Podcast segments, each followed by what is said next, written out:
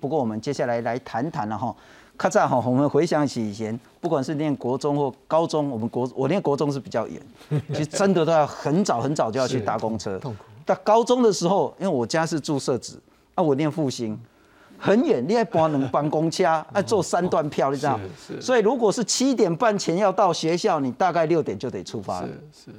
那现在成功高中呢，开出第一枪，取消了早自习，取消了朝会。而第二枪呢，是不是很可能接下来全台湾呢第一节课变成是早上九点半？我们来看看。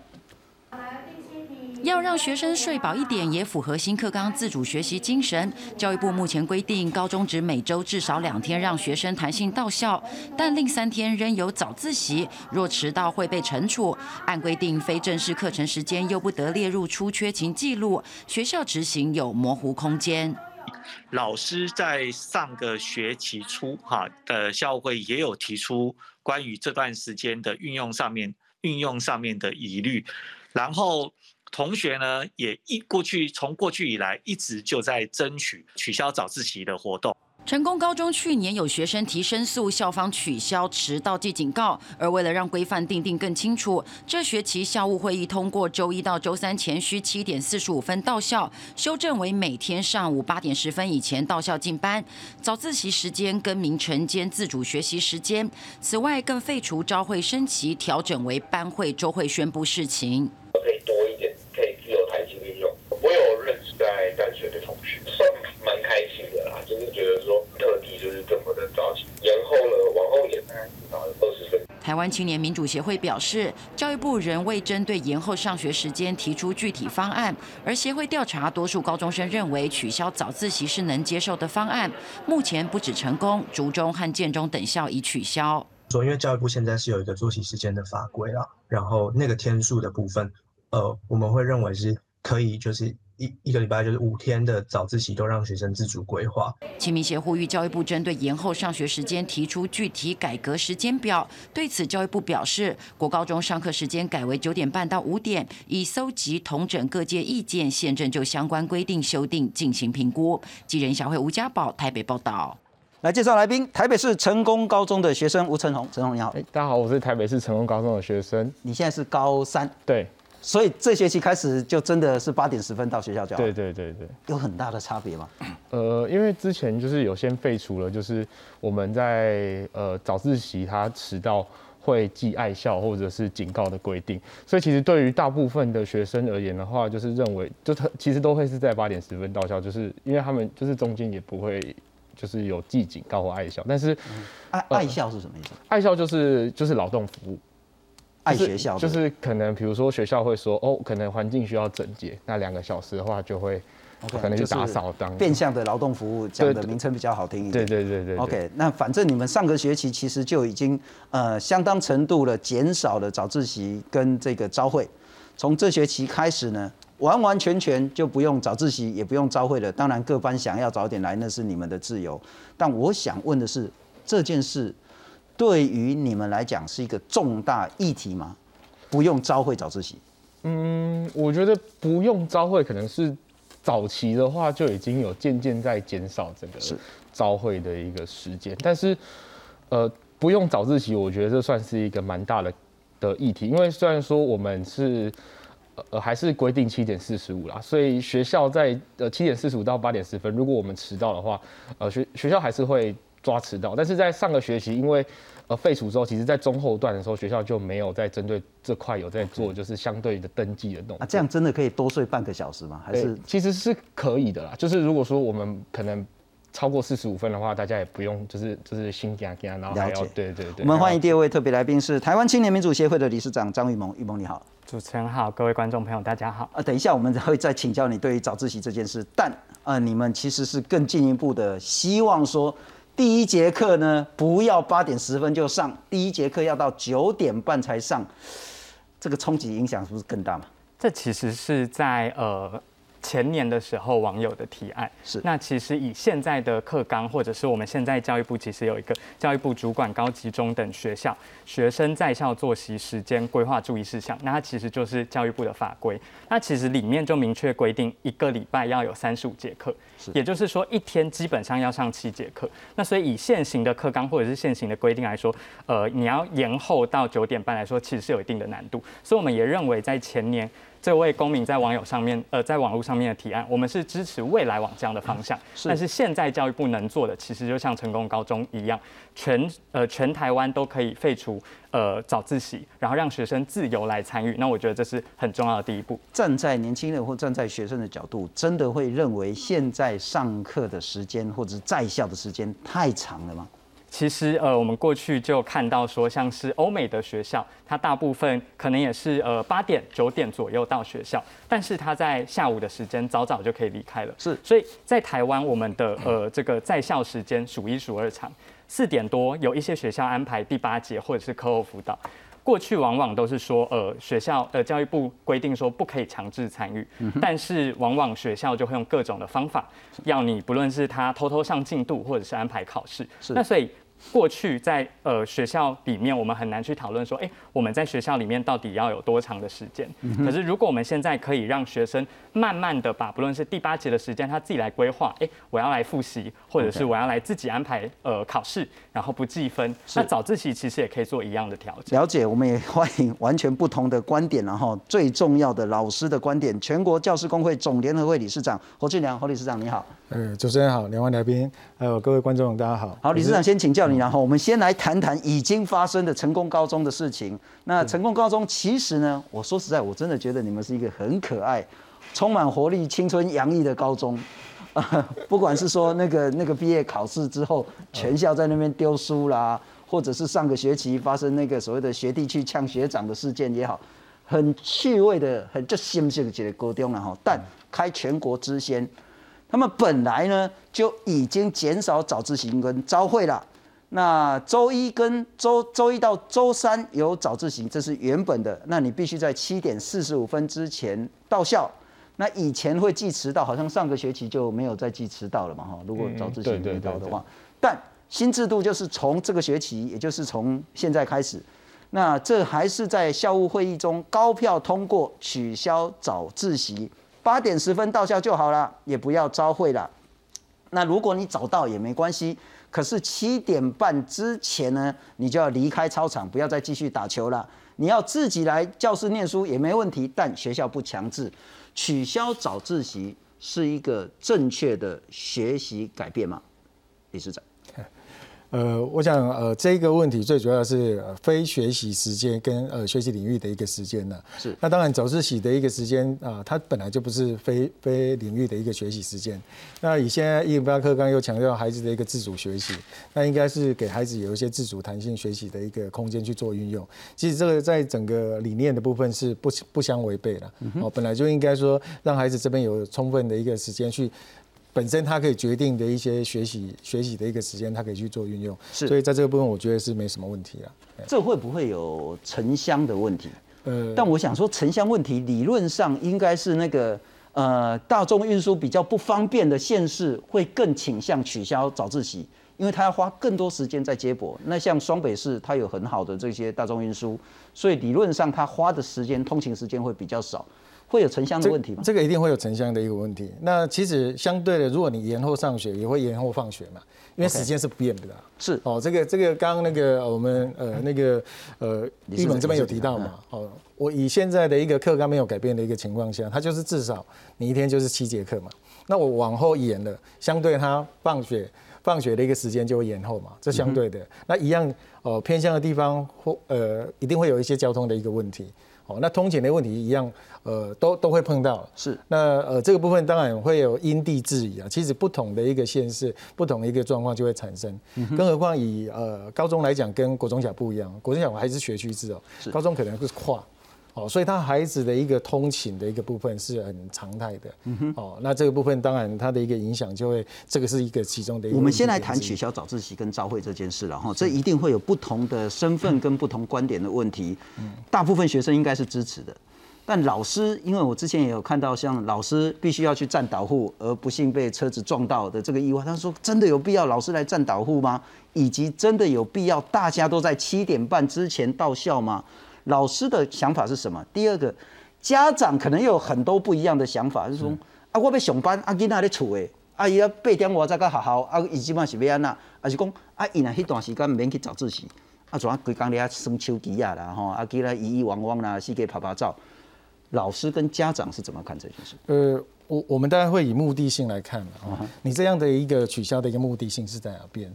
如果说目的性是希望让孩子这边来自主的一个空间去做弹性运用，哦，那当然站在这个角度上来讲，呃，以老师来讲，我我想多数的老师不会去反对这样这样一个改变，只是说在改变的过程当中，有一些旧的习惯。你你你要去做一些改变的时候，可能它有一些配套措施，比如说以往可能有一些老师会运用在早自习这一段时间做学生的一个考试啊等等的。那当然你这边取消的时候，那这个东西怎么去做安排？老师是不是要调整学生的一个学习的一个样态，或者是我怎么样透过什么方式去让孩子了解孩子的一个学习的成效等等的这些部分，老师要去做一些调整。是，那呃，所以我刚刚回到目的性，如果目的性我们是要让孩子自主学习，他有更多的一个弹性运用，那以老师来。来讲，我们本来就希望孩子的一个学习，他不要只是受制于被安排，他应该，特别是到高中这个阶段，他应该有更多的一个发挥的一个空间去做处理。但是另外一个问题，也刚主持人这边有提到了，他会有一些城乡的一个问题，哦，包包括它产生的这些呃呃交通的一个问题，是，甚至还有一个部分呢，其实各位可能没有去思考过，呃，高中的部分，其实记子的部分，我们还要牵扯到，呃，后续我讲说，如果是九点半。往后延，那往后延下课的时间，哦，就会往后。那有些学制里面还有进修部、进修班的部分，哦，那那他没有往后延的一个空间呢。那你这些演了之后，就会产生一些汉格。了解。哦，那这些问题，我想都都是要去解决的，所以不会是不会是一个很单纯的一个问题。不过我刚谈到家长也可能很不一样了哈，因为有些家长可能是八点要上班。他有天可能九点要上班，但对八点要上班的家长都讲：阿金娜娜七点半进前要到学校，我就先载他去学校，然后我再去上班。啊，如果不行的话，那小孩子要怎么样去上学？那我跟我上班时间会移开。可是如果是九点上班的家长，可能就会比较喜欢说：对啊，那八点十分到校，我刚好这样子不用那么早去办公室。但我还是想请教一下了哈，呃，你现在是高三，嗯，高一的早自习你们做什么事？那高二没有早自习，你们在早上又做什么事？其实早自习基本上来讲的话，我们一般在做的就是会可能就是看自己的书，如果没有考试的情况底下啦，就是自习，就是自习这样。那呃，或者是说就是如果说是像之后呢，礼拜四跟礼拜五有延后到就是可以八点十分再到的话，那就是。呃，同学们可能就不见得一定赶在七点四十五，那可能在前面的话，可能就可能可以睡得比较晚啊。有些同学会早来，那做自己的事情这样。那如果说呃有有考试的话，就是看考试的时间几点的话，大家就来。大概早自习的流程就是像这样。因为今年你们就要考大学了嘛，我想问的是说，除了成功高中以外，不管是双北乃至其他县市的这一些一直要冲升学的高中，在早自习来考试的比例高吗？据我所知，呃，应该蛮高的，因为我有听过一些像有些老师有认识一些私立学校的，就是那边他们也是就是为了要让可能学生去熟悉可能学测的时间，然后有就是可能有规定说哦学生可以要早一点来，然后早上来的时候可能就有可能有排考试或者是要求学生自习。那如果没有早自习，也就是不能排考试这件事情，对于想升学的学生来讲是好是坏？嗯，我觉得就是。如果说他是一个想升学的学生的话，那他自然而然的话也是对于自己有一定的要求。那当然的话，就是考试这考试这部分的话，就是因为我们其实现在很大的一个状况，就是我们学的东西其实也不少，然后课业压力其实已经很重，就是光学习这件事情。那后续就是我们还要可能还会有很庞大的考试要去做应付。那其实对于就是我们其实是可以去思考说，呃，考试真的有要到就是这么多吗？因为其实有的时候有些考试其实不见得有真的很实质的帮助，但是考试它是有它它的意义存在的。不过怎么好像台湾那几十年来都是还是这一套的学习方式，早上七点半先考，然后呢每一节都考，考到呢下午第八节、第九节还是继续再考，永远用考试来去学习的这个模式了哈。不过刚刚理事长也谈到很重要，如果说我们其实学习应该是改成自主学习的话，那么真的不应该强制在早自习大家一起来考试。这件其实应该要改过来，不过确实还是有一些学校不容易这么快的调整。我们来看看还有另外一件事情，是不是不要那么早到学校上第一节课？现在第一节课大部分都是八点十分嘛，哈，那希望改成九点半。这是有人呢在公共政策网络参与平台上提案，一万多个人复议，因此很快就通过了。提案的理由是说睡不饱了。那学生在上课常常在打瞌睡，你不让他睡饱怎么学习呢？所以呢，应该从第一节课八点移到九点半，让学生睡饱之后读书效率当然可以加倍。教育部说呢，已经办了两次线上会议，五次的专家咨询会议，还在收集会诊校长等等的各方意见。那当然也谈到说呢，在校时间呢是地方政府来定。也鼓励地方政府呢考量休息前健康权，然后这个当然有讲跟没讲也是差不多。但我们来看看正反意见比较重要。成功高中就是你们学校的校长，他说呢，按教育部规定，一个礼拜就是三十五节课了，早上晚上呢都是要三十五节，晚点上你就晚点走，早点来就早点回家。那现在的课纲如果不改的话呢，你改成九点半上第一节，那当然下课要顺延。那希望说呢，前置作业要先规划，免得恶性循环。台湾青年民主协会说呢，延到九点半呢，对于教学现场而言呢，是相对困难。可是呢，早自习全面让学生自由参与，不要强制，这可以先做。那上学时间延后到八点，不要七点半。全国家长联盟呢，是百分之六十四点五的学生支持，但家长只有百分之十八支持九点半上课。他说：“真正的问题不在说延后多少的上课时间，而是小孩子真的很累。”我再请教一下了哈，那个玉萌，你们怎么样看待这件事情？念书小孩子现在普遍真的睡眠不足吗？其实我们在呃过去就是呃去年教育部有针对这个议题召开了两次的线上公听会。那在我们自己国家的国家卫生研究院里面，其实。呃，研究员也在公听会上面就做陈述，就说现在的孩子普遍睡眠不足，那大概有呃七十六百分之七十六的国高中生，他就是在十二点之后他才上床睡觉。那我知道这当然有非常多的家长，他可能会去呃 argue，他说，哎，其实我的孩子可能是在玩手机，可能不一定是因为念书，但是。不会演的，就我们孩子现在不论是上学或补习的时间是非常非常长。那如果我们可以在现在的教学体制里面把时间往后延一点点，那我觉得对于孩子的休息来说，本身就会有非常大的帮助。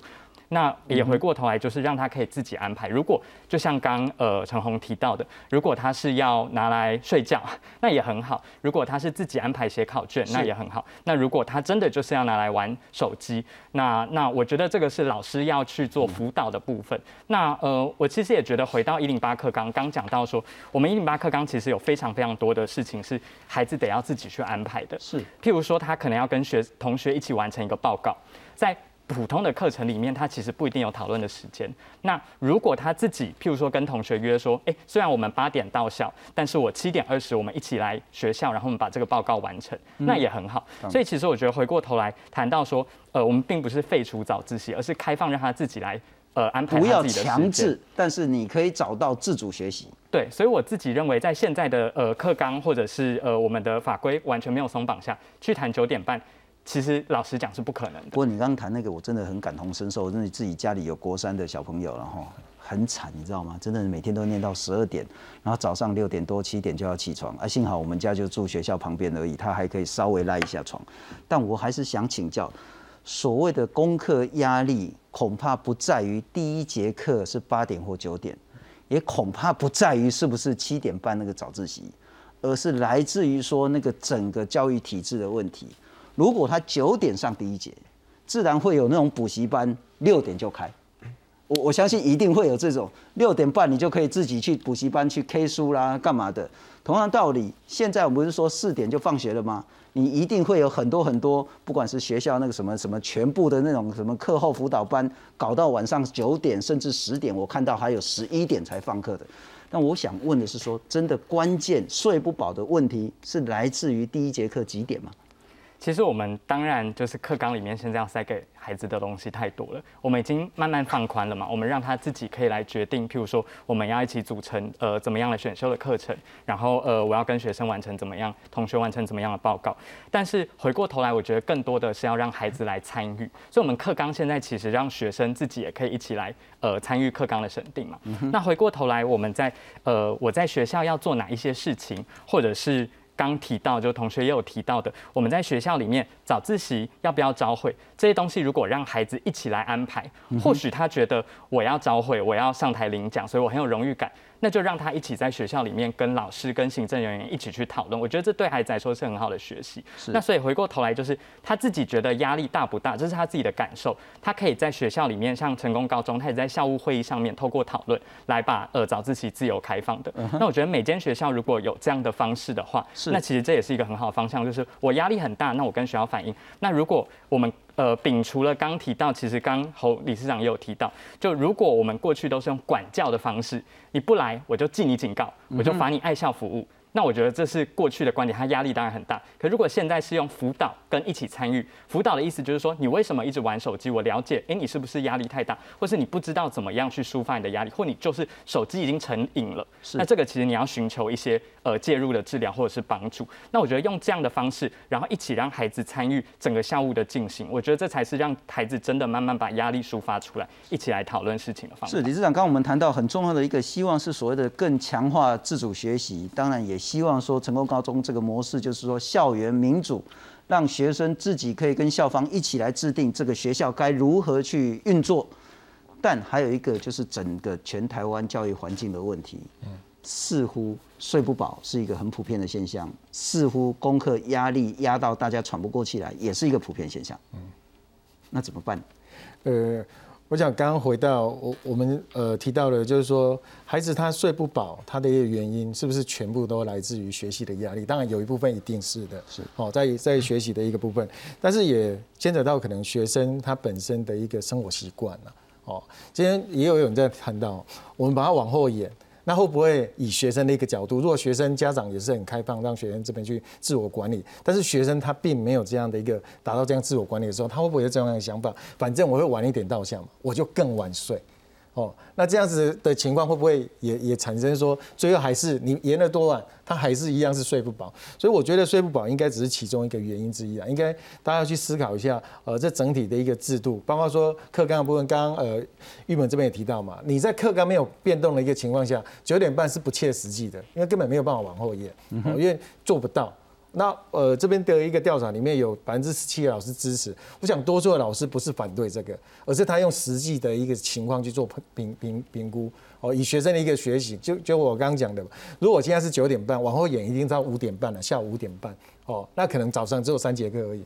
哦，因为你九点半可能要上到十二点半哦，因为一个小时来讲，三节课就到十二点半。那后面就是可能一点半开始到五点半。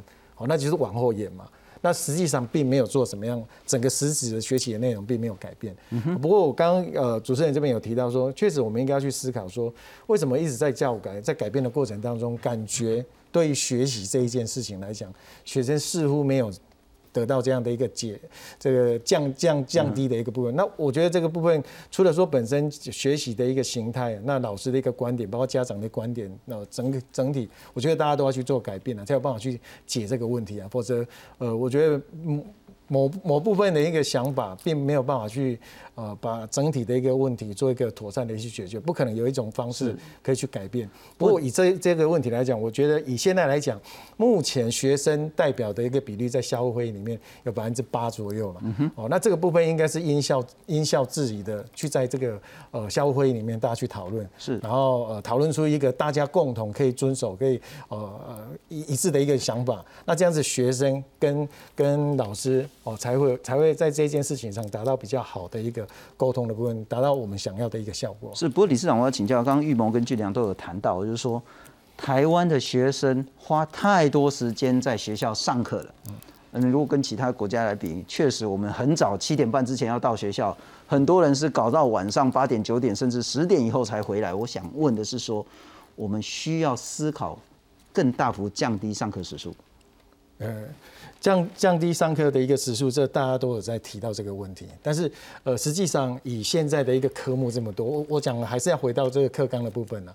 如果说在课纲的部分可以有办法去做一些呃整合，或者是做一些呃降低学习时数的部分呢，呃，我我想这个部分不是不可以讨论。因为每一科老师都讲说，我根本都上不完，你还降我时数，大大家都想要去抢时数啊。OK，所以如果说呃大家有这样的一个共同的一个想法，然后透过课纲的一个整合的方式。然后可以把一些呃学习的部分再更精简，或许它也是一个方向。不过陈总，我再请教你了哈，你如果说除了这个早自习被取消之外，整体不管是国中、高中，整个上课时数是一个大问题吗？呃，我觉得是因为刚前面玉萌这边讲到说，就是那个教育部这边开两次的线上公听会，那其实我有参加过其中的一次。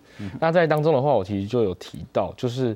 呃，其实我自己是不太支持说要延到九点半，因为我们认为啊，就是延到九点半，以现行课纲不改的情况底下，对于学生他只是会越来越晚睡。我们只是把整套的系统、整套的模式往后递延了一个半小时。是。那其实我们应该要讨论是说，到底我们学生在校有没有需要到这么长的时间？因为其实有相关的研究都证实，台湾在就是各个国家的比较里面。我们的在校时间是数一数二长的，嗯哼，那所以我自己是觉得说，应该是要先来讨论说，就是呃，这个就是这个长短，但是这个长短的话，它会需要一个改进的时间，它需要比较长，因为它会是课纲的，会有法规上的一些问题，所以我觉得说，就是再讲回来，就是。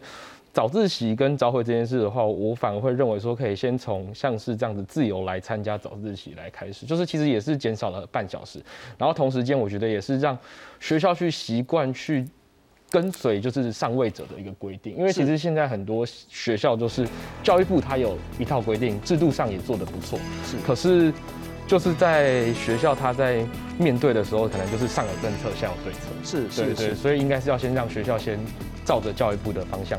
来走，非常谢谢三位来宾，也谢谢你今天的收看。